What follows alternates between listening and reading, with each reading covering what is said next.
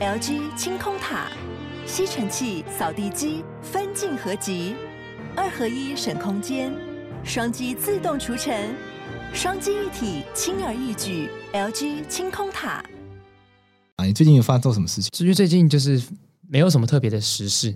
我们上一集不是聊那个宪法诉讼法嘛？对啊，然后从那个漂洋过海来看你，对嗯开始聊起嘛。对，诶有一些听众蛮喜欢这种铺梗的，铺梗的吗？然后包括那个幼稚事务所邀请有访问那个苏明渊律师对金曲歌王，对，嗯，啊那集也是意外的非常多的好评，毕竟是金曲歌王嘛。就这是因为那一集的调性跟过去的节目都很不一样。 OK，因因为那集就是在节目上又弹吉他又唱歌，然后又讲很多那种人生故事，法律点就相对比稀较薄少一一点。点，对。可那集就是很多人超爱，所以你是说苏明月有唱歌，大家很喜欢。对宪法书童那集我们也有唱歌，大家很喜欢。对所以我们找到流量密码了，就是要唱歌，就是要唱歌就是要唱歌。对，在唱歌。然后帮我们剪这个的哦不是 Max 吗？对，他还特别跟我说，他还在发现动嗯说，哎、贵司唱歌蛮好 听的。哦哟，哎呦，这显然是个误会哦。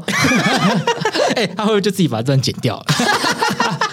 但是我要跟大家讲，就是如果你们真的太喜欢我们唱歌，这抱歉是做不到的事情，因为只有著作权法的问题。其实偶尔唱一两段应该还好，当然啦，哦应该当唱然还啦，应该这是个还还好，。这个没有什么盈利啦，因造成他的这个呃经济上损失因果关系。对啊，帮打歌呢，对我啊们，帮打歌在那边 在那边跟我要钱，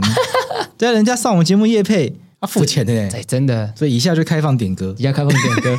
以下开放点歌。对先跟大家讲，我的招牌歌叫《快乐崇拜》了，但这个很显然跟法律绝对不会有什么关系，连不起来。快乐崇拜现在不能唱，为什么？因为快乐就像病毒会传 染。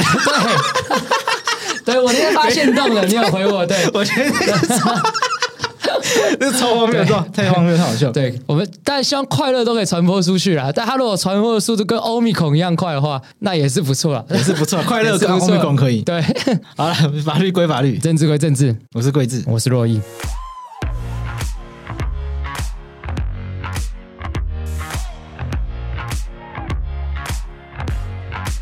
我们今天要来回顾二零二一年离开我们的的一些一些量人吧，的一些人物啦，一些重要人物啦。一些蛮值得讲的人的、没错，对啊，我就我们挑了一个外国人跟两个台湾人，那那你有没有想，为什么是这一集要聊离开我们的人？二零都已经二零二二年了，没有，因为这个因为我们是过中国新年，对我们是过中国新年， 所以我们是这应该是庚子年，诶，是庚子年吗？我也不知道，今年是庚子年还是乙丑年？我完全不知道。我查一下，等一下，叫什么天干地支吗？对，哦，二零二一年是辛丑年啦，辛丑年，对，所以我们辛丑年要结束了，我们来聊聊一下辛丑年辛丑年离开我们离开的，对，对。好，其实跟大家讲的是，主要是因为这个会在过年的时候，因为大家听到这集应该是过年前最后一集了，过年的时候对啊啊这一集对啊目前预计是一月二十七号上嘛。对，然后也跟大家预告，就是说，因为过年期间我们就会休更，就也要让我们休息一对下我。们所以过年期间就不会在我们过年期间不会有录音，没错，所以所以就所以也不会有更新更新节目上去所以我。们就丢，就就当做一个，就是因为毕竟过年的时候对大家来讲，就是毕竟因为我们放假还是放，就是所谓的这个中国人农历新年嘛，所对以啊啊比较有一种就是 ending 的感觉。那我没们就错，就只是刚好趁这个机会来跟大家回顾一下，对，那二零二一年走了哪些人，然后我们觉得他有一些事情，我觉得蛮值得来跟大家分享的。没错，尤其是我们这单元是政治归政治，法律归法律，有一些呃政治，也有一些法律，蛮值得来跟大家讲的。没错。那我们就这一集结束之后呢，我们就二零二二年，也不是已经二零二零已经 年， already 也是那就是二零二年是壬寅年， 好困难哦。二零二年是虎是什么虎年对不对？虎年，好了，虎年，虎在年这边跟对大家拜个早年。来找红虎老年牌行大红运老牌， 太烂了，太烂太了，烂太太太 old school 了。 OK，其实很多节目都会做这种单元嘛，就是到每每年结束的时候就盘点一下今年有哪一些重要的人离开我们的。瓜吉做过这个，嗯，然后有有一些 podcast 节目、YouTube 节目都有做这个。对，那我觉得每一个节目他自己去挑人都会有个标准啦，对对对，跟他们自己节目啊、或跟自己关心的议调题性啊、有关领域啊、调性啊有关。嗯，那法律白话文就是法科电台嘛，法律白话文的嘛，对就挑一些跟我们这个社会重要的法律啊、议题啊、政治制度啊有关的人出来。没错。对，所以我们这个也不是乱挑的。哎，我们是精挑细选，其实也不是啦， 其实是贵志说，哎，我们讲这几个好不好？我说，哎，好， 因为想不到要聊什么，因为年底了，大概立法院也差不多休会了。对，因为就是有时候我们坦白讲，政治归政治的时候，有时候确实会碰到这种状况，就是发生很多政治的事件的时候，其实我跟贵志是蛮兴奋的，哎，对因为很多事可以讲，对，但是反过来就就是是前一没阵子公投聊那么多集，对，然后每一集聊报告，对，就就蛮开心对，的，现在公投结束了， 结束了，罢免也结束哎了，以后 补就 选也结束了，公投两年一次，因为流量红流量红利两年才有一次不过今年还有选举啊，啊，对啊可是选举就选人的，我们比较没有机比会较蹭啊对比，较，但是可能会发生一些新的议题 啦。譬如说黄国昌回立法院嘛短国上回立法院啦， 这个韩国瑜选台北市长啊，哦好精彩对那那就会好看。 ，OK，但我我刚才想讲的是，反过来就是，如果没什么议题，其实也不是件坏事啦。比方说国家风平浪静的啦，啊对，然后只是说最近疫情又重新爆发，那如果大家有兴趣的话，就可以去听我们去去年的一些关于疫情的这个嗯那几集，对我觉得也还不错，也还不错对，所以我们今天就硬生出来这个二零二一就是走掉的人没，错但是我跟大家很精彩，因为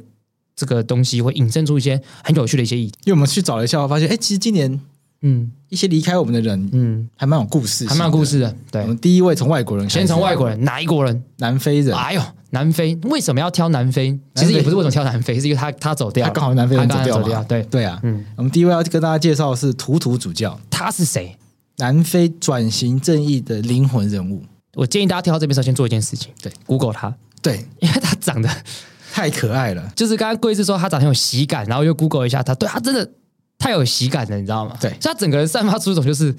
欢乐。对你你去 Google 图图，你就会发现他超级欢乐。对，你就觉得啊，这个人应该就是不会不开心那种，对对对散，然后非常的欢乐，对，然后散发出一种好像做在他面前做任何事情都会被他原谅，哎对有，一种有一种那种感觉在，会被他对会被他安抚。感觉在前面讲地狱梗，他也会安 抚你，所以没关系啦。你说在他面前把脸涂黑跳来跳去吧，这个真的太低了，这个太低这个不行这个不因行。为这个是因为南非他们就是因为种族歧视，对把整个族群撕裂的非常严重的一个国家。所以听起来，图图就是扮演一个在南非种族主义撕裂的状况底下的一个重要角色。对，那他到底做了什么事情？其实我们法克内达过去做了非常多转型正义的主题嘛，嗯因为南非是转型正义国家里面一个算是一个一大家种啊会一种类型的指标。一种类型指标。嗯那南非他们的转型正义的路线以和解为核心，对，是一个非常也说说特别嘛，是他们把和解这个元素是操作到算是最极致。当大家要讲真相和解的时候，都会。都会以南非来当作为例子。哎那你要不要花三十秒跟大家讲说，那他们到底和解到底是什么样子一个模式？这样子，我可能先跟大家介绍图图是谁，好对不对？嗯图图他是一九三一年出生的，那他的爸爸是个老师，所以他自己也当过老师。嗯但因为他自己在当老师的时候呢，他觉得学校是种族隔离的，对所以他很不满这种，他觉得这个是一个很不公不义的一个制度，因为他是个黑人嘛。对啊，嗯所以他后来就不当老师了，他就加入教会，嗯然后他就后来就被任命为神父。嗯哦那他有到伦敦去进修，伦敦国王学院、神 OK，学院去进神修，学院嗯然后是进修完之后呢，他就回到南非，然后到南非呢，他是先在约翰尼斯堡当主教，后来到开普敦当大主教，嗯，就他一路到后来就是在做这个神职人员。大主教对，坦白说，因为是这个对宗教的这个真的不是很呃不是熟啊很懂，所以对我，们但这听边就只能但这听样起来介绍就是大主教应该是在神职人员里面一个很具有一个崇高地位的一个人物。因为法官跟大法官，大法官比较崇高吧，都对啦，嗯肯对吧肯定的，因为法官很多个，大法官只有十五个嘛，但是律师跟大律师就可可就能没就有可能就是一样的， 就对没有比较崇这个要高跟。观众讲一下，因为你上法庭的时候，法官都会跟你讲说，大律师，这个大不是因为你大，是还有你在这个小酸你这样子。也凑酸一下，也凑酸一下。好，他当了大主教之后他呢在，南非呢，嗯在宗教上面他就有一个很崇高的地位嘛。那到后来南非要开始进行转型正义的时候呢，曼德拉就直接请图图来当真相和解委员会的，可能是主委或主席，由他来去主导转型正义的工程。你要不要做个类比，让大家比较好理解这样子？好比说，如果在台湾的话 OK，图图他是基督教的主教嘛， ，OK，对，他在南非有非常崇高的地位，他没错虽然有一个道德高度，啊、所以他他其实，在转型正义之前呢，他嗯在南非里面，他就会已经会去协助黑人族群之间的纷争 OK 去排解黑人之间的纠纷。嗯那以他的这个道德高度去排解纠纷的话，双方其实是愿意愿意停下来，然后坐下来，好好冷静的去把这个事情化解掉。对所以他是有这样一个道道德高度在的。嗯，他曾经，哦，在我我在上网找的这个资料里面的，有看到一个故事是说，曾经有两个黑人的可能两个族群在。可能没有到交战，可是就是非呃斗争的非常激烈对，，打来打去，打来打去之类的，所以那图图他就到了现场说要来调停，嗯然后到现场之后呢，本来约好双方要派代表嗯，来开会，发生什么有事？一方不来，那哇图听起来跟开庭蛮像的，对，那图图就说、我们就在这边等，等到他们来为止。那因为他是一个很崇高地位的嘛，大家可以想象，在台湾呢，譬如说正言法师、嗯，星云法师、对。基督教什么很厉害的，在台湾好像没办法呃做这个类比，因为如果在台湾的话，大家可能就是用可能就是正言法师这种教可能是大家普遍普遍 OK，比较知道的因为可能基督教有什么牧神父啊，对天主教有些很崇高的对牧师对啊啊，这个我因为我不是我们我我不是我们信也基督教的，不是所以我对这是我对真的不是真的不是很很清清楚楚。但你可以类比，譬如说证言法师来到现场，啊、有一方没有来，对就所以等证言法师就就说，那我们也不要急，我们坐在这边等，对，然后再带领大家唱一些圣歌什么的，就一直嗯坐在这边等，所以在这就形成一个非常大的道德压力，嗯把那一方逼来了。哇，是不是光坐在那边，对方就会不得不来，就你没办法让他坐在那边一直这样让他等你。我我就可以想象啊，因为如果你在那个地方的话，他们都有相同的宗教，那那个教主确实他是会有一定的道德的正当性的，对会觉得我可以跟别人起冲突，但他我不行，对，我不能让他等这样子，我觉得这确确实是可以的，没错。嗯，所以到了要进行转移阵营的时候呢，曼德拉就看上了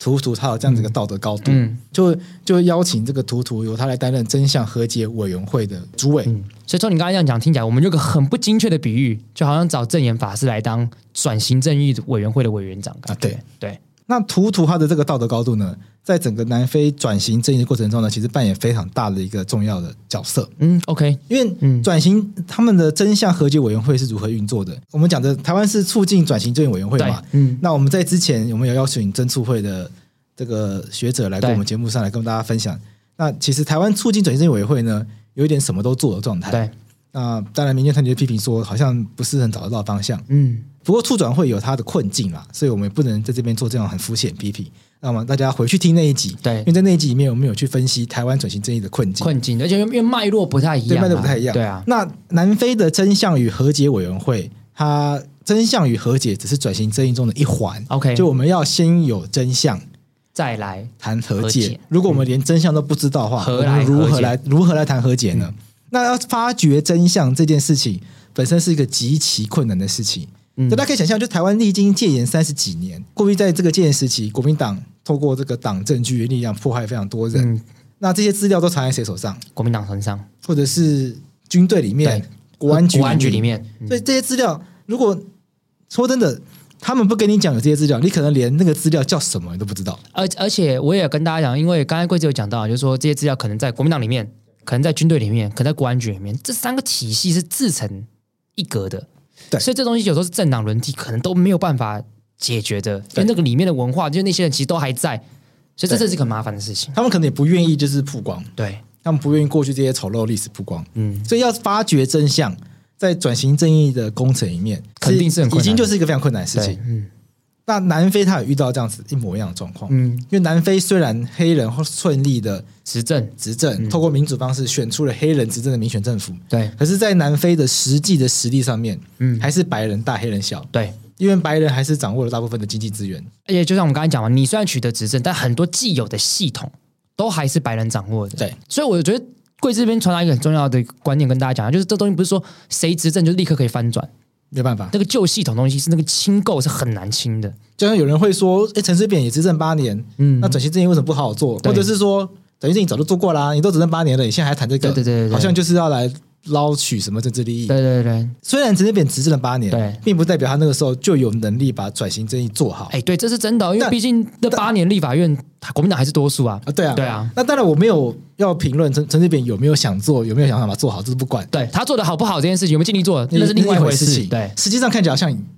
好也，好好像真的很多人批评。对，对，因为他好像也是到连执政中后期，对对对对才开始做这件事情，对对对所以就让人家觉得说他会落人口舌，对，对，但是也要考虑说，当时立法院国国青是多数，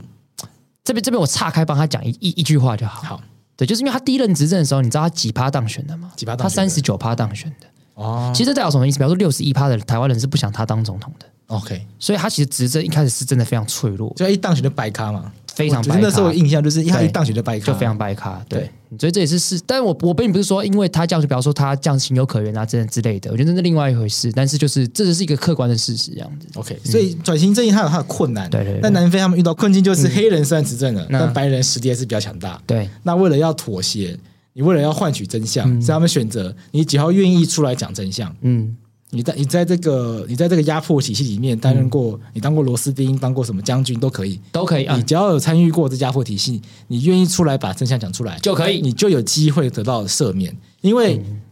这些人都真的做过很坏的事情吗？啊，酷刑，对，嗯哎然后乱抓人、乱抓人、乱杀人，嗯然后窃听、打压言论，对等等的这些事情，都是很侵犯人权事情。嗯，那理论上，他们做了这种震撼人类良心的事情，应该要得到处罚，对，但是却选择不处罚他们，那这件事情本身也可能无法恢复我们想要的那种正义的秩序，嗯所以它是有条件的，嗯，它是有条件退让，所以转型正义本身也是一种政治的盘算，对，就是我至少要得到真相，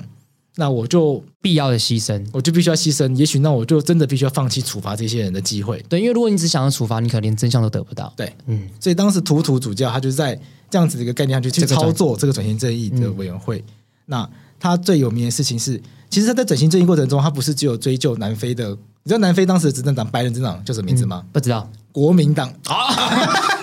这个这个没有其他的意思，没有其他意思，就对是巧合，对就刚好是国民党。但但这很正常，因为世界上很多的国家的政党都会以以国啊、以对民啊作对为这对对个对对，什么人民什么什么党啊，国民什么什么什么党啊，对这也合理啦。嗯，对对对，那国民党做了什 么事？就应该说应该说，当然他就针对国民党做了很多转型正义的事情嘛，就是、好就是要叫他们出来讲真相啊，嗯然后不并不是你讲真相就就可以赦免哦， OK，他有们机会嘛你讲了真相之后呢，他们会去对照物证、啊，政府的文件去做判断。最后判断你有没有讲实话。对，因为你可能乱讲嘛。对，如果发现你乱讲，或是你避重就轻，嗯那还是处罚还是处罚，也是不能特赦。嗯也有很多人是带律师来，很明显的就是讲一些训练好的东西。 ，OK，对，所以这也是这个和解委员会他们遇到的一些实际的状况很。麻烦，这很但难呐、对啊但。不论如何，那个和解委员会它在运作过程中确实帮助厘清了很多的事嗯情。然后按照这个图图主教看相关的记录啊，就说当时这个在开听证会的时候，嗯会有电视直播什么的，现场也会有人在听。 OK 然后常常是哭声一片，嗯嗯，因为终于听到了真相，啊，这这真的是蛮残忍的。真的是蛮残忍的。我随便举个例子好了，就假设有一天，三十年后，假设我们家经历一个这个这个戒严时代，对我发现其实桂枝就是监视我的人。对哎，这这听了真会哭哎、对啊，这好伙伴原来是一个这个监视的人，然后把我监视我讲出什么话啊，对，尤其是我们关掉麦克风之后讲出来的话，柜子一字一字的记录下来，然后调到调调查局，然后后来我就被抓走这样子，你现在是说谎，差不多就是这样的意思。对对，是这个真的，如果好比说假设是我之后听到，我也会哭啊，这真的很，我觉得哭有时候真的是因为太残忍，对。可是转型正义它之所以这么困难的地方，就是譬如说我是那个出卖你的对人，对，但我出卖你不一定是为了我的好处啊，你也可能是被逼的我，有可能是被逼的、对。啊，譬如说他可能发现杨贵志有一种把有柄，什么把柄，对，所以他给杨贵志偷过情，然后，哦，你不配合，嗯，嗯你就会跟王力宏一样，哇哇，那不吓死了。哇，所以转型正义它极其复杂啦，对，这我跟跟大家讲真的是这样，因为我们那时候我们去年有跟处长会做过的，所以我们有我们都有去了解一下这段，对，真的就了解到，真的就是像刚刚桂枝讲的那样子嘛，害你的人可能是被逼的，没错。那被害者也是觉得很残忍，那挖掘出真相之后呢，是要选择和解还是要选择处罚？嗯嗯，它其实是政策上的选择对嗯一线之隔，那没有办法说哪个选择一定是对，对，哪个选择一定是错，嗯只能说哪一种选择是可以最圆满，只能这样接近最好，最近最好。嗯像南非虽然是追求和解，嗯，可是也有很多人批评说，南非的和解只有在精英阶层和解，很多的地方地方上面比较草根的民众，嗯比较基层的人士，嗯，他们渴望的复仇这样子的一个心情是没有被满足到的。对所以也是有这样的批评在。这这个是一定是有一个永恒的批评啊，对，因为不管你这个转型正义怎么做，其实一定都必然会碰到这样的困境，对，那回过头来，当时这个图图主教他在带领这个真相与和解委员会在做这个真相发现的时候呢，他其实不是只有针对国民党，他也有针对其他的政党，政党嗯来去做相关的调查。OK，所以讲到这边，大家应该可以理解，就转型正义这件事情，它会遇到非常大的冲击了。对，那它遇到冲击不会只来自于被转型那一方，没错被转型那一方一定有很多反对嘛。当然，转型这一方可能内部也会有些人有疑虑，嗯因为他过去可能在这个体制下面有享受过一些好处，对他不想被挖出来。对，那在台湾的困境是，台湾没有像图图主教这样子一个人，嗯。有一个这么崇高的地位，他一讲话，大大家家都都会会听，因大为家都宗要因为听。宗教力量它跟政治力量又又是一个不太一样的一个对一个系系统这样子。那我在网络上找到一篇文章，嗯嗯，他有去形容说，图图主教他是如何的去带领真相局和解委员会去运作。 OK，说在图图主教他这样子的一个声望下面呢，嗯嗯，他是可以克服大多数政治势力的一个抵抗，啊 OK，包括南非国民党他出来说明嘛。对，那其实当时在进行真相和解这个听证过程中，他们也有传讯非洲民族议会，嗯，去请他们出来说明，你们内部是不是也有一些状况是需要向大家报告的？那当时非洲民族议会他们是不愿意出来参加真相和解委员会的。嗯，那非洲民族议会就是黑人执政党了，对，对黑人执政党。他说他们当时是不愿意参加以这个被传讯者身份出来参加真相和解委员会的，嗯，因为图书主教还有他这样的一个政治高度。对，可以想象，就是说在台湾你要叫民进党的人出来说你可能也是迫害者，你你很难想象，很难想，象，对，但是不是不可能嘛？嗯不是不可能嘛？因为民进党里面可能有很多人也参与了这个压迫体制的，对啊他可能只是他可能只是没有到高层，也他是下面的棋子，对啊，就是之前黄国书事件对。就是历历在目嘛，但是你要让我们知道真相嘛？当时你为何为什么做这个决定？你是被迫的，还是你有从中得到好处？嗯我想这大家想要知道是需要交代的。对，那图主教用他这样的高度说，你如果不出来的话，我就要辞职，我就不干了。嗯所以后来非洲民族议会他们就妥协，还是出来参加听证会。嗯，所以这个也可以看得出来，台湾跟南非在转型这一路上面，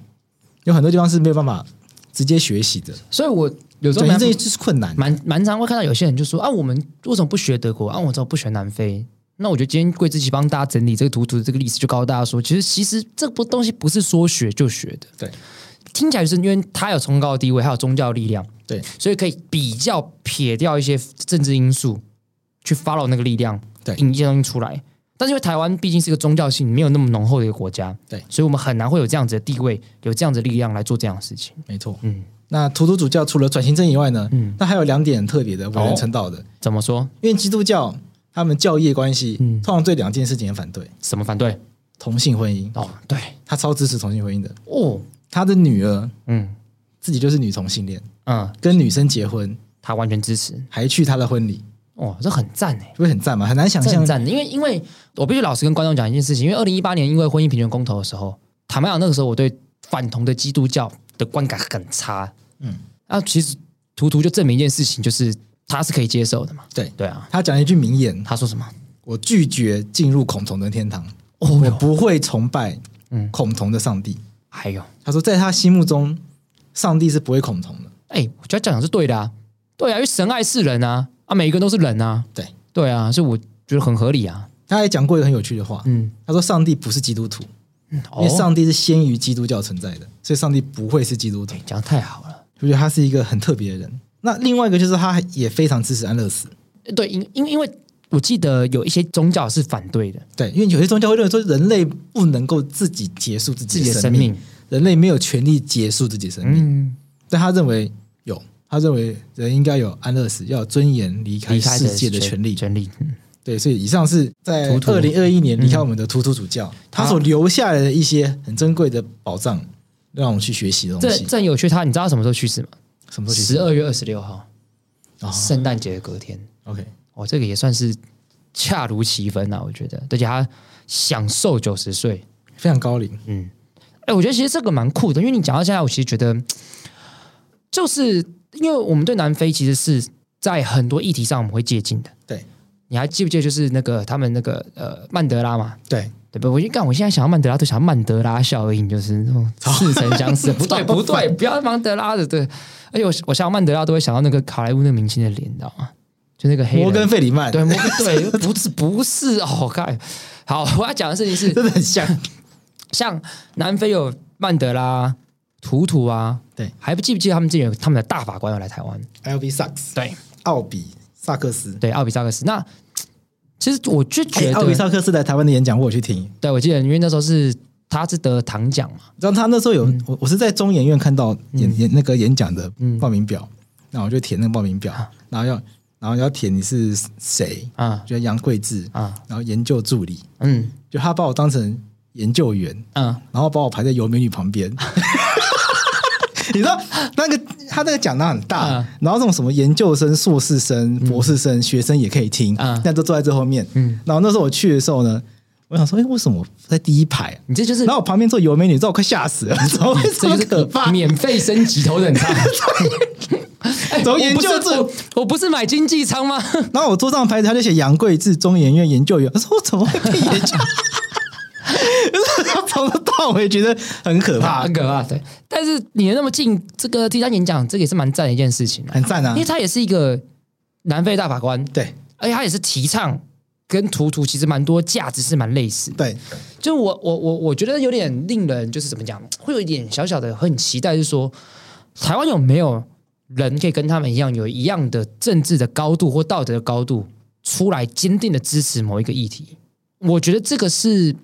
我们在过往比较少看到的一个状况了。对，我自己是这样觉得。我觉得如果硬要讲比较接近的话，我觉得大概是二零一零那个时候的苏贞昌支持同性婚姻，对，我觉得那个比较接近，就是他那时候是当过行政院长的人。对，然后他出来支持同志婚姻，算是早期最大咖的政治人物，坚定支持同志婚姻的。嗯，对，那可是你看，他们抓到一个主教，然后转型正义的头大法官，总统大法官，对，都支持同性婚姻，支持这个安乐死相关的价值。对，我觉得有点难想象台湾就是有人很明确的表态这样的立场，会造成什么样子一个效应，这样子。因为南非毕竟以宪法来讲是个非常新的国家嘛，对一九九零年才真实的才真正的宪法嗯真真正的宪法才出来嘛，所以南非的宪法在立宪的时候已经有非常多新颖的观念写在里面。所以曾经有人这样讲，就是说，如果现在要他写一个宪法，嗯，你要参考很多国家宪法的话，第一个一定是参考南非的，啊对他不要看美国的，对对啊，是啊那，美国没有意义啊，对啊里面里面还有黑奴 嘞，对 啊，那个在干嘛？对啊？对啊，这个是完全同意的。美国的价值是在于是他们的这个宪法写短短几条都可以用到现在，这个令人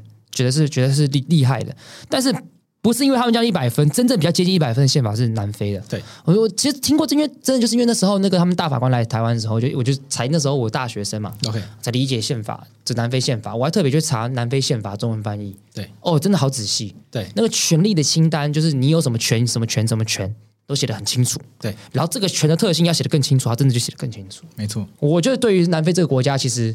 呃，在那个时候的那个印象翻转蛮大蛮大的。最后就跟大家讲。这个大法官他怎么形容南非转型正义来？他出了一本书叫做《温柔的复仇》，没错，因为刚刚讲这个大法官，他其实在这个南非的这个白色恐怖时期呢，它发生什么事？他被炸断一只手唉，因为他也是这个人权律师，他当时是人权律师嘛，哎对对那政府眼中钉嘛，所以对政府派特务到莫桑比克，嗯，他那时候在莫桑比克还不在南非境内哦，对，南非特务跑到莫桑比克，对在他的车下面装了一个炸弹，然后一发动就爆炸，人没死但手断掉，手断掉所以断了一只手，嗯，然后后来就讲了一句话：来，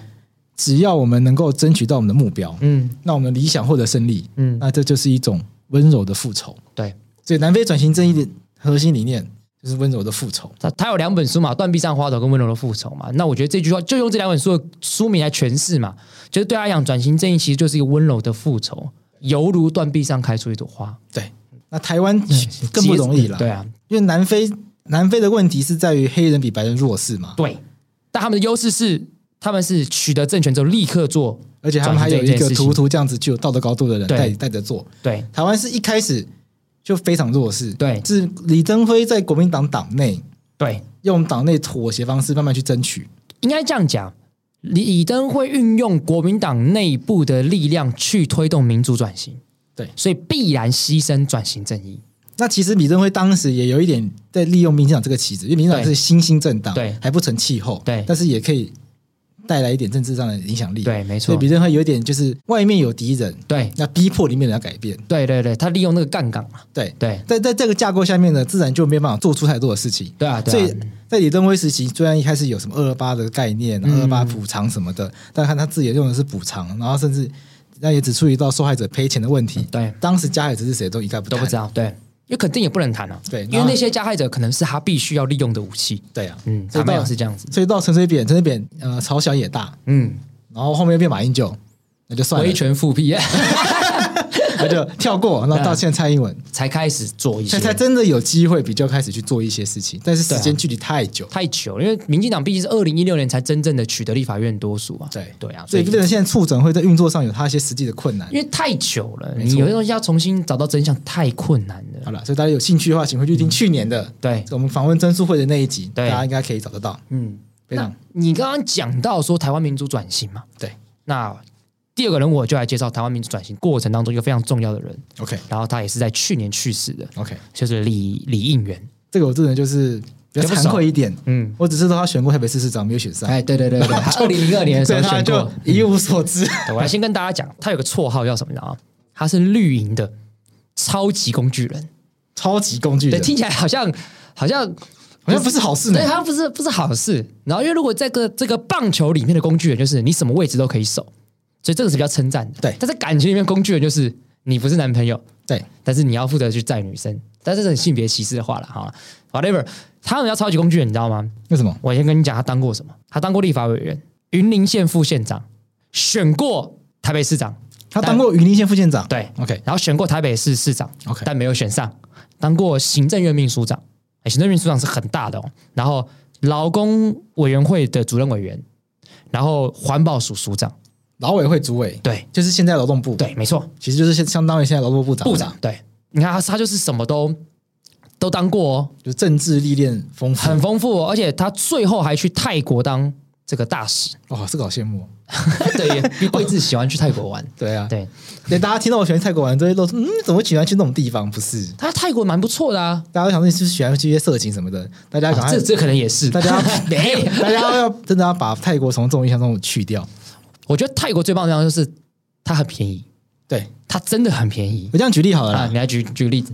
一模一样的钱，那肯定是住民宿啊，在泰国是 W Hotel，然后那谁要去泰国啊？对啊要对这啊样，谁要这样谁这要样谁要这样去肯垦丁定，对啊对啊。而且而且说真的，去泰国跟去垦丁比起来，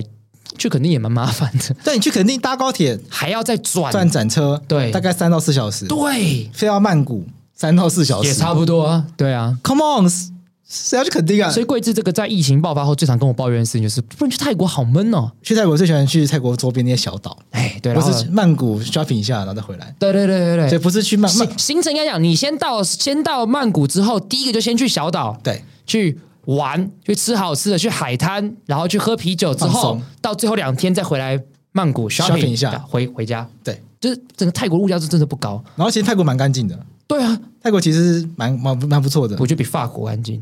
因为我没去过法国，我不我知我道。去过法国，就 OK 就我就就这样，单纯讲地铁差非常多， OK，差很多。我对我那时候去法国的时候，我吓到，就是怎么那么脏这样。我觉得呃比较高级的地段跟台北市什么信义区啊、嗯东区差不多，嗯那比较没那么高级的地段，嗯，大概也跟万华差不多。对，啊其其实万华坦白讲也是很很干净的、对啊，对啊，其实也是蛮，这要看地点啊，对但啊大部分八成是非那常非常夜干市净，嗯台湾夜市跟台湾夜市差不多，就就那样子嘛，就那样子，就那对啊样子，对啊。然后百货商场其实厉害的比台湾厉害很多，哎，这这是真的，对这是真的，对，对。超超级推荐大家。大家问疫我情，结束之大家问后我疫情结束说要去哪里？去泰国，啊身边的人都说要去日本，我说没有，我要去泰泰国。国，期待期待。那李应元那在泰国最后一个工作是从泰国对回来在泰泰国当大使嘛，对，然后后来其实花回来那一张照片的时候，我就有吓到，就觉得不太对劲，看起来很不健康，看起来非常不健康，是不是在泰国吃坏肚子，这这个肚子也不会到这么严绿重，咖喱太 辣。没有，我觉得应该是那个病就是这么可怕了， OK，他得什么病？那个胰脏癌，哦，对，所以他整个人就黄黄的，那可能真的不行然后他整个脖子是瘦的，对，就那时候就知道他可能已经就是有点严重了，对，就去世了。李应元过世那一天呢，嗯刚好我跟一个长辈在讲话， OK，然后那个人就突然说：“等我一下，发生大事了。”嗯我说：“什么事情？”李应元过世了，他就很紧张，开始讲电话，去去去去。然后他说：“哇，那李应元是谁？” 我很抱歉，就是对这个事情一无所别知，比较不了解的，对，好，那这个就由洛伊来跟大家讲，因为毕竟我对台湾政治史是在这个算是感兴趣者，嗯，所以我先跟大家讲，因为刚刚才说他当过云林县副县长，你知道为什么吗？因为他是云林县人， OK，他当年是台大工卫系的，然后在当时就因为受到美丽岛事件的时候，就受到那些启发啦，所以他开始也就是加入一些党外，开始进行一些党外的抗争。然后在一九八三年的时候，他就去了美国留学，然后在美国留学的时候，他做了一件事情，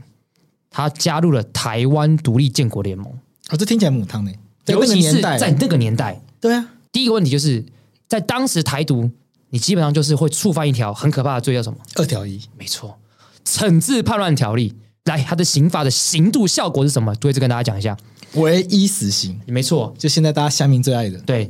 对，大家最爱对啊的，现在大家最爱的对啊你要知道，当年唯一死刑就是你的想法跟政府不一样，你很有可能就是唯一死刑，就是死。对，但是他当时还没到这样程度的时候，就先碰到一个问题，在当时台湾有个法律叫做《动员戡乱时期国家安全法》，其其中第三条第一项是这样规定的，我念一次，你用三个字帮大家翻译。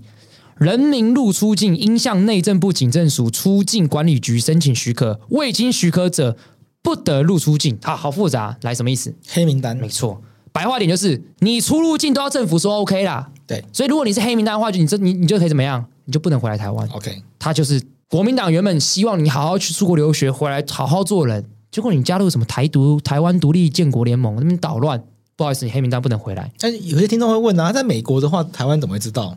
好，你知道为什么吗？哎因为就会有一些廖北亚职业学生，职业学生，传说我也只是听说，我们有一任总统在美国就是负责做这样的事情， OK。在写什么哈佛通讯就在做这样的事情，就职业学生就做专门做这样的事情。据说有一张他拿着相机的照片，，对，清晰可见。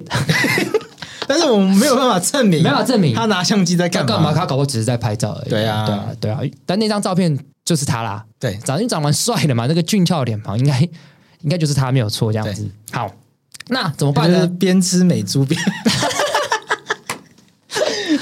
对，跟但我先跟大家讲，虽然我们用很戏谑的方式讲，但这些都是事实嘛。就是我跟你讲，这个打换故事这边其实要讲要讲不完，你知道吗？反正这个故事真的是很多啦。反正有一个故事就是，反正有也有职业学生被讨厌，对他在监视学生啊，然后后来被别人从屁股被别人捅一刀这样子，这种故事都有。捅一刀这么对，因可为怕就，因为那时候在在海外真的就是会有这些争议，就是职业学生跟非职业学生会对干。当然，那非职业学生那一定是比较偏思想比较偏向台独的，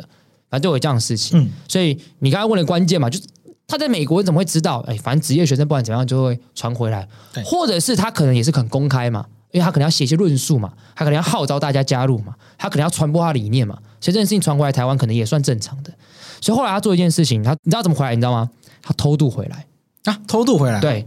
因为这以前的可能机场的管理可能没有像现在一样这么的这么严格啦。对，其实我也不是很确定啦，反正他们就是有方法偷渡回来。他偷渡回来之后，他第一个来找谁？他他马上联络一个立法委员说要去找他，那个人根本跟他不熟，谢长廷。啊他就说他要去找谢长廷。 ，OK，谢长廷，你知道谢长廷听到这句话的时候，他他就觉得很害怕。他说：“哦我跟他不熟对啊，你是谁对啊？你搞不好是一个就坦白讲那时候风声鹤唳啊，就对啊是谁知道你是谁？你搞不好是一个廖北亚啊、对啊，但不管怎么样，就是后来谢长廷想，他是这样讲了，反正他既然相信我，那我就答应了。所以谢长廷那个时候已经是立法委员他，那时候是立法委员，对，所以所以后来也必须跟大家讲，后来李议员在这个政治的派系上是比较接近所谓的谢系， OK，其实是有脉络的。哦，对然后反正后来他就这个回来台湾找这个谢长廷啊，然后也拜访陈水扁啊，然后后来就在总统府那边拍照投稿党外杂志，什么意思你知道吗？就他跟当时的政府说：“我回来了，你抓不到我。”当时其实蛮多黑名单都很喜欢搞这一招，哎，然后他们都已经回来了。他们怕回来被抓走吗？我必须坦白讲一件事情，对，这个就是我对那些人当时做这些行为，我必须坦白讲，我感到敬佩的原因。对啊呀、他们就是知道自己会被抓，可是他们他们就是要这样做。因为这个很中二，对又很可怕呢。对，但是他其实某种程度上是一个勇气。对我我觉得有时候这些人做这些中二的行为，会让我觉得很感动的地方就是，如果你敢做到八分，我为什么做不到六分？就他都敢做那么多了，我应该要做更多。所以后来他就在这个呃一些就是那时候我们上一集有讲到的这个蔡同龙，他举办了一个公投公投法大游行，公开现身，然后被情治人员抓到。然后听说那个画面是情治人员抓到他的时候很紧张，因为他是大咖，对他好像拿拿口香糖给他们吃，说不要紧张。啊，就他你说蔡同荣拿口香对糖，对对，李应元啊、哦，林议员拿口对香糖给对那对个对，因为他其实已经做好要被抓的心理准备了。当然，我觉得对他们当时来讲，他们应该也判断这个政治风向就是会被抓，但是不会怎么样啦。我 OK 我猜也是这样子啦。反正后来他自自己还自嘲自己说，他后来他是逃亡十四个月后被抓的， ，OK，比陈进兴还 久，还自嘲这件事情。但后来被抓到之后，他就立刻被关在牢里啊！为什么你知道吗？因为他他犯什么罪？叛乱罪啊！因为你哎台独联盟，所以你叛乱罪啊！对啊，二条这一怎么敢回来？很可怕呢。但是因为那个时代，它毕竟是这个后来九零九零年代回来的，所以在那个脉络下，后来发生什么事情？刑法一百条就是林三田教授、陈思梦他们就发起一百条行动联盟抗争。嗯，那抗争之后，就像你刚才讲的一件事情嘛，民进党抗争，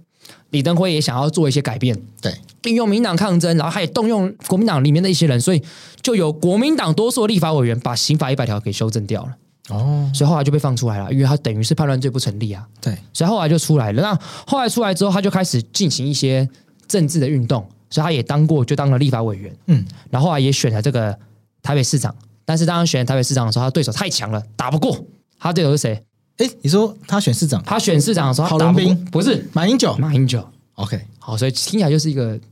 这个海外学生对职业学生，呃，输了，输了，因为马英九那是如如释中天呐、对啊，那时候是那时候是马小哥是不是？小马不哥啊啦对， 小马哥不是马小哥，马小哥好像对方对岸在叫我。啊，后来就是就是当然，因为这陈水扁执政下也做了就是就是一些官这样子。对，后来二零零八年之后，他又回去云林县当这个苏志芬，苏志芬当时是云林云林县县长，然后他后来当云林县副县长，所以看起来他是云林县人，政治历练这么多，他又当副县长，看得出他野心是想要做什么吗。县长云林县县长。对但后来有没有当到？没有当到，所以他去世那天，苏志芬这个时候有跟大家在介绍，苏志芬苏家在云林县是个怎么样有名的地方派系啦。他其实写了一篇千字文在跟他道歉。他其实与苏志芬当时原本是希望这个是李应元来选云林县县长，但是因为发生了一些事情，因为苏志芬后来有被就是涉及涉及一些案子被起诉，所以后来因为一些政治效应，他有点像是原本答应好说让你选，后来他自己再再选一次，后来要再让他选的时候，有一些因为一些原因，他让另外一个李李进勇来选云林县县长，所以他他就其实有点觉得对不起他，觉得他嘖愧对他两次有机会来当选云林县县长，哦，对，所以他其实有就有对他道歉这样子。所以李应元他去世的时候，其实基本上整个民进党都对他非常的就是感到惋惜，是因为他在民进党的人缘好像就是因为这样很不错， OK，就是因为他，即便很多人对他有不太好，大家好像也都愿意去吞下去这样子。 OK 但是他跟苏贞昌感情是真的很不好的，哦，真的、哦，对这这个要是不好泄气的关系吗？他是泄系的关系。然后好像因为那时候他原本是在苏贞昌的行政院下当那个劳委会主委，对，但是后来他好像就是呃辞职，然后力挺谢长廷选二零零八年总统。那这个就是跟苏贞昌算是有对干的状态因。为苏也想选啊，对啊，啊，后来是那年二零零八年是谢苏佩嘛，对，对啊，所以他还是有在民进党可能还是有一些不好的人，但这这很正常啦。那派系没办法，一定是这样子、啊。对，一定是这样子啊。那他后来比较有名是就当环保署署长，那环保署副署长是詹顺棍律师，哦，那也来过我们节目嘛。对，那詹顺棍律师就是一个立场蛮坚硬的一个环保，应该算是比较支支持环保理念的这个副署长，但是他对李议员当环保署长这件事情，他是大力赞赏。真的、哦、他大，因为我有他脸书好友，他一天到晚在称赞他。 OK，你确定这是公开贴文可以讲哦？他反正新闻有讲过，哦，那最好。对，因为他就是一直说他是一个很棒、很愿意倾听，然后愿意妥协的一个署长。 OK，对我们其实其实我也是从这样才比较认识李议员这个人的，哦，因为以前对我来讲，就是我的印象都停留停留在二零零二年他跟马英九选，我一直停在这边。对，啊，但后来发现哦，原来他是一个身段这么柔软的人，因为我觉得你要得到一些，好比说环像张翠贵律师，他应该一直在对环保理念是很坚持的。所以我觉得要得到他这样子的一个支持，说他愿意倾听、愿意妥协、愿意让这些东西前进，我觉得是蛮了不起的事情。所以我觉得对于林远这个人，我自己啦，我自己就对他去世，我是感到其实确实是有点难过的，因为也到比较后来，我也才阅读他一些历史，我才发现哦，他其实算是一个算是了不起的人，毕竟他当时冒着黑名单的这个风险回来台湾，我觉得这段历史就可以让大家觉得很呃，我觉得是很敬佩的。是而且再加上当年很多人在做民主转型过程当中，常常常常发生一件事情，就是当年他们很有勇气，对，可是执政之后，他们却缺少了智慧。是可是我觉得他是有智慧的人，所以他一路可以当官当到现在，那是表示他一直他必须一直不断的进化跟妥协。是所以我觉得，呃，他六十八岁去世，坦白讲，我觉得是稍微早了一点。 OK。对我自己自己自己对他那天去世的时候，我也是有点就是哇，有点有点震惊这样子，哎，只能说时间是残酷的挺啊，残酷的。对，嗯人真的不知道什么时候会走。对啊，那我他记得去世那天之后，大家就常常就放了一张照片，大家可以找，就是他好像闯关回来的很很开心一张照片这样子。我觉得那张照片蛮令人动容的，就是我觉得因为黑名单这件事情，其实真的后来会黑名单的法条后来会消失，其实也是一些黑名单的人敢打大法官解释，才让他被宣告违宪失效。我觉得我们必须要去感谢这些人，让我们台湾的法律有一定程度上的进展。这些威权的体制、这些威权的法律，也是因为他们的勇气，我觉得才慢慢的去不见。这个真的必须要好好感谢他们。真的，因为真的是要有人愿意去重撞对，这个制度，才有改变的机会对啦。对我觉得是蛮了不也起是的。要办法让大家真的看到很多不合理的地方，不然大家谁平常谁敢去做这些事情？对，啊，而且说真的，你平常其实也不会触犯到这些法律。对啊。好，那我们接下来还有接第下来三第个，三个，我们刚刚讲的是台独分子，对我所现以在下要讲一一个个二零二一年离我们而去的统派分子。。对，那这个人就很有趣喽，他叫朱高正。 OK，先讲几个有趣的地方，他跟我们现任司法院院长许宗力曾经是什么，你知道吗？大学室友。喂，同性伴 侣嘞，这样也是为之动容啊。 还有是大学室这也友，蛮厉害的，就是嗯，许宗力跟统派对是大学室友，对，这件事情也蛮酷的。而且而且这个许宗力大法官其实有在脸书上写过一篇文章，哎，那个是公那是公开的， OK，他们大学室友是他们曾经一起在景美一起租过房子啊，不是说同个宿舍那对种，他们在他们在景美的西周街租了一个三房两厅的公寓，然后因为他们说客厅蛮大的，所以他们后来就干脆说，哎，那我们就出租这个场地让同学办跳舞活动，然后他们当二房东收钱这样子。许宗力开舞厅，对， 对，没错，听起来很荒谬，好好这个笑很。赞，因为这个这个徐徐老师是这个在这个脸书上自己发文的 OK 对啊，是公开的。我想说讲应该没有关系，对啊，因为他写的很好，你知道吗？就是徐徐大法官文笔真的很好，这样子啊，对，反正你刚才讲到重点，标题就是许院长开舞厅，许这样，许院长跟统派一起开舞厅，嗯对，后面听起来就有什么国台办钱，你知道 吗？但但但但那个是在很久以前的事情因了，为以开玩笑的，等一下要跟大家补脉络啊，就当年那个统独思想可能不就是跟现在其实也不有太点一不太样。一样这样子。然后反正后来就是他们开舞厅啊，啊就有黑道想来就是分一杯羹啊，所以后来还有就搞到警察来这样子，啊，请同学来跳舞，还搞到有黑道来，，对，想分一杯羹看他们赚钱嘛，这个事业也太大了吧？对啊，，可能以前嘛，他们是 Hikari 哦，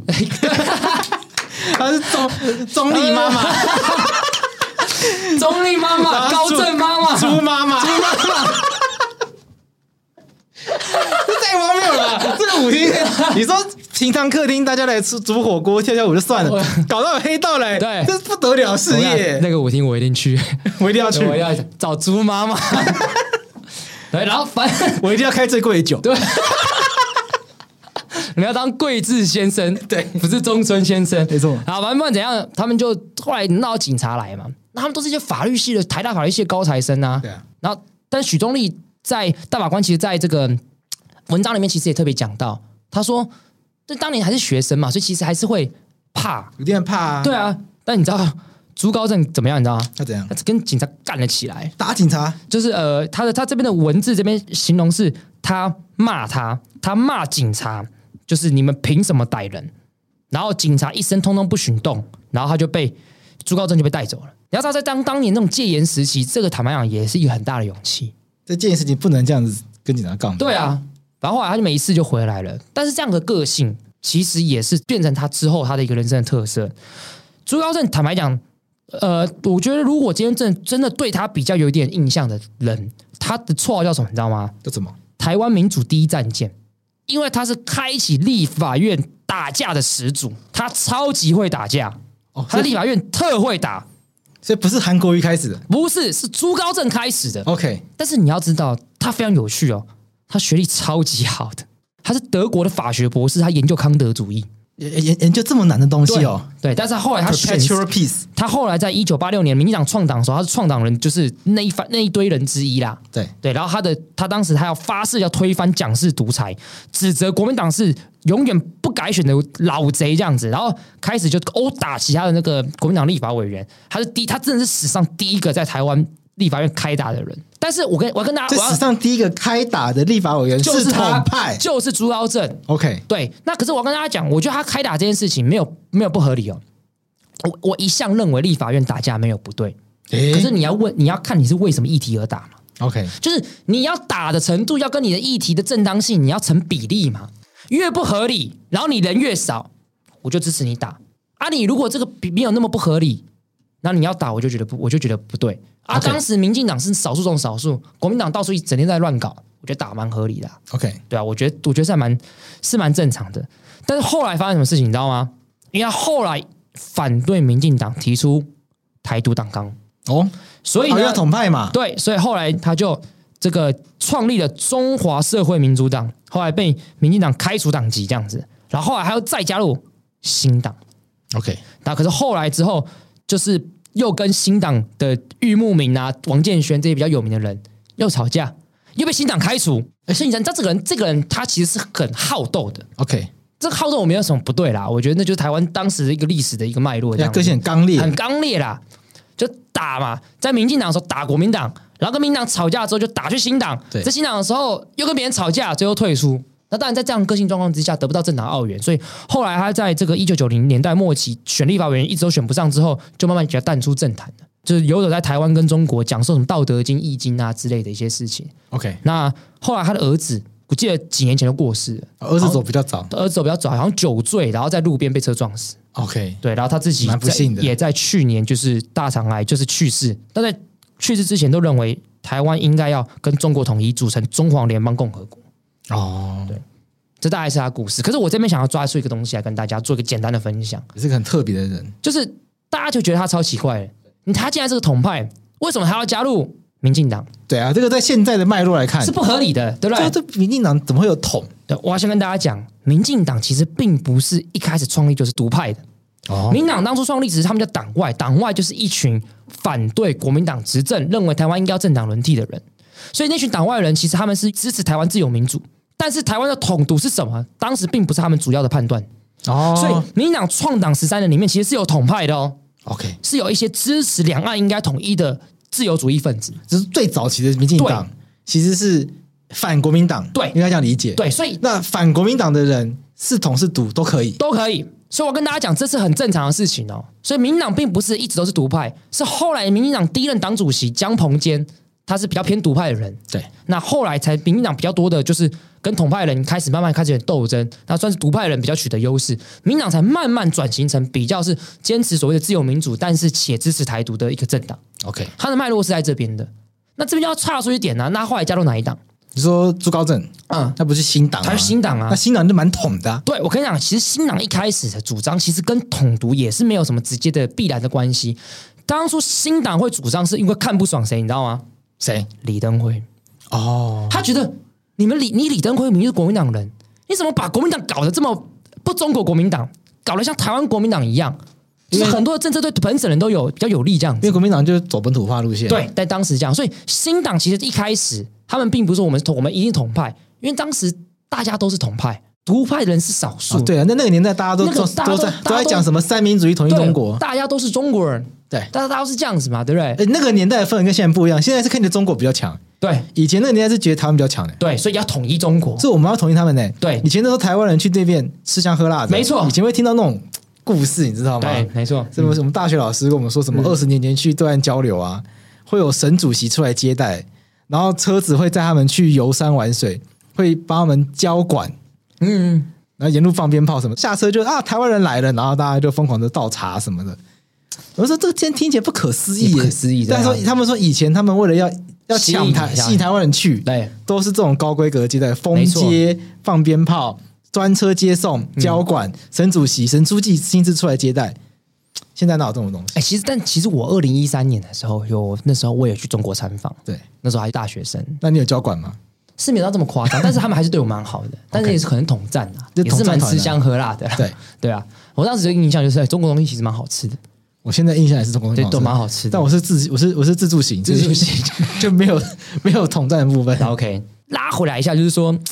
当时新我我只想要讲，就那个年代的氛围是这样，是这样对那个年代氛围就是大家对于中国的印象是很我很落后，对台湾人是比较进步的，对我们是有优势的，对，然后也所以很多人就觉得说我们两岸还是要统一，对我们中国人，而且我们才是正统中国人。那个时候的思想，是这样子主流思想应该是这样所，以那个时候比较有趣是，那时候大家讨论的事情是台湾到底要民主化，因为现在不会有人讲说我们不要民主化，这白痴所以啊这！个东西已经共识了，大家对反而是在说我们国家想象出现歧义，在那个时候在争论到底要不要民主化这件事情。对那新党当时就是一堆外省族群看不惯国民党的本土路线，所以出走想要真正的，因为那时候真的太多的政策是对呃。本省人比较有利，所以外省人焦虑，他就觉得你们这些政策对我们外省人怎么不好？但其实也没有不好，只是回到比较正常的状态。但对他们来讲，就是觉得不好。就既得利益者的焦虑了对。对对对对对，确实是这样子。这个有兴趣的话，我之后再拿一篇文章跟大家讨论。我哎一直突然想不起那篇文章， OK 它也是早期的一个研究这样子。所以他们创立的这个这个呃新党，其实就是希望说走出一个真正的中华路线呐、啊 OK，在当时真的是这样，而且当时很多哎、当时新党很多政策还很进步哦，反核式，啊，新党反核四，当年是反核式的，我印象非常深刻。那这个新党的创始人是在在哭腰吗？对，但谁在新党是最有名的人，你知道吗？赵少康，没错，他创始人呢、政治金童，他至今在台北县还台北市、台北县还台北市忘记了，得到议员的高票是史上最高票，至今没有人打破，你就知道他人气多旺了。对，但是他非常有趣，在今天他说了一句话，他现阶段他最适合当台湾的总统，有有，他讲这个对，又令人不生唏嘘，你知道吗？怎么说因为我觉得他现在所有的思想都停留在一九九零年的新党。啊我我理解，么我觉得说我观察这个人，就观察到现在，是？对我就觉得他就是一个停在九零年代的。你觉得他没有进步我觉得他没有进步。 ？OK，我觉得，我觉得朱立伦其实是有进步的。怎么说？我觉得他把国民党执政成这样子，就代表说他其实，我觉得他其实有些事情他想做，但是因为他没办法做，所以他会搞成这样子。你觉得这是什么事情？好比说，其实我自己觉得他对一些议题上其实是友善的、啊，对，好比说对同性婚姻，我觉得他是友善的，对我相信他是友善的。但是因为国民党他必须要领导国民党，对他就是会处于一种很难很难领导的状态。因为如果是如果是韩国，他什么都不 care，对他就直接走一个深蓝路线，他很那样很简单。对，但是朱立伦，我觉得他不是想要走这样的路线，所以他很挣扎。他既要有深蓝的这个人挺他，他又要拉浅蓝的票。他希望蓝营要有战斗力，可是他又不希望蓝营完全跟进步路线完全背道而驰。对他这样做像就是现在这样，啊，嗯，我觉得这很就是我懂。领导国民党必然的一个结果。那现在看起来，赵少康比较声望比较高啊，战斗对蓝、啊战斗蓝啊变战斗蓝啊，但是战斗蓝就是这一次公投会大败的主因啊，对就是国民党这次四个公投只提了两个公投嘛，对公投王大选跟莱猪，对你硬要把另外两个公投绑进来，对，那就是拖累你们整个公投的一个状态啊、策略上就有问题。对，啊，我自己是这样觉得。但我我还真的想不到合适。 对，很有趣哦。新党其实当年很多的议题其实是愿意跟民进党站在一起来对抗国民党的，是不是跟在现在是完全没有是完全不一样的那现在完全不能想象这件事情。对，所以我要跟大家讲一件事情，就听到这一集，你要去知道一件事情，就是政党的立场会一直去做转变的。对民进党跟当年的民进党是有一点不太一样的，新党跟现在的新党也是完全不太一样的。对政党是会一直随着人他的意识形态都会做一定程度上的些微的调整，这个也是一个必然的。是对，所以就是从诶朱高正这个地方来切入来跟大家讲一下，新党跟民进党在过去路线其实是有一定程度上的这个这个差异的，所以才会有出现像朱高正这样子的人，因为他可能对民主自由的坚持是有的，对所以他认为他在民进党是自由民主坚持，在新党是因为他的国族认同，但其实他对民主自由这个底线是有的。当然，我觉得他可能没有转过来是，你要支持统一的话，就民主自由就是会不见。是就这个是他可能是他一直没有办法想透的。当然，这个国族主义的问题，可能是在以前的人可能会比较浓厚，对我们现在来讲，我觉得比较难理解，也是也可能是一个嘖很难想象的事情啊，对对啊，因为我们毕竟生活到现在，就是一路以来就台风经嘛，就是我们的共同体，对所以我对我来讲，统派这个思想，嘖反而对我来讲是难想的。就至于他们，他们就会觉得台独的思想是他们难想的，我觉得也也有其合理之处啊。但我觉得有些很不胜唏嘘的地方，就这些统派到最后都已经要支持习近平思想了。对，就是很可惜的像朱地方高正，啊。他到晚年也是在呼吁大家要接受一国两制啊。对呀、你当时那个中华联联邦共和国去哪里了？对，因为你你其实坦白讲，你你应该是支持两岸统一，但是你要有一个东西你要踩住，反共嘛，对啊，要对啊民主啊，对啊，民主啊你，要反独裁嘛。对啊，所以就觉得很多人这种统派到最后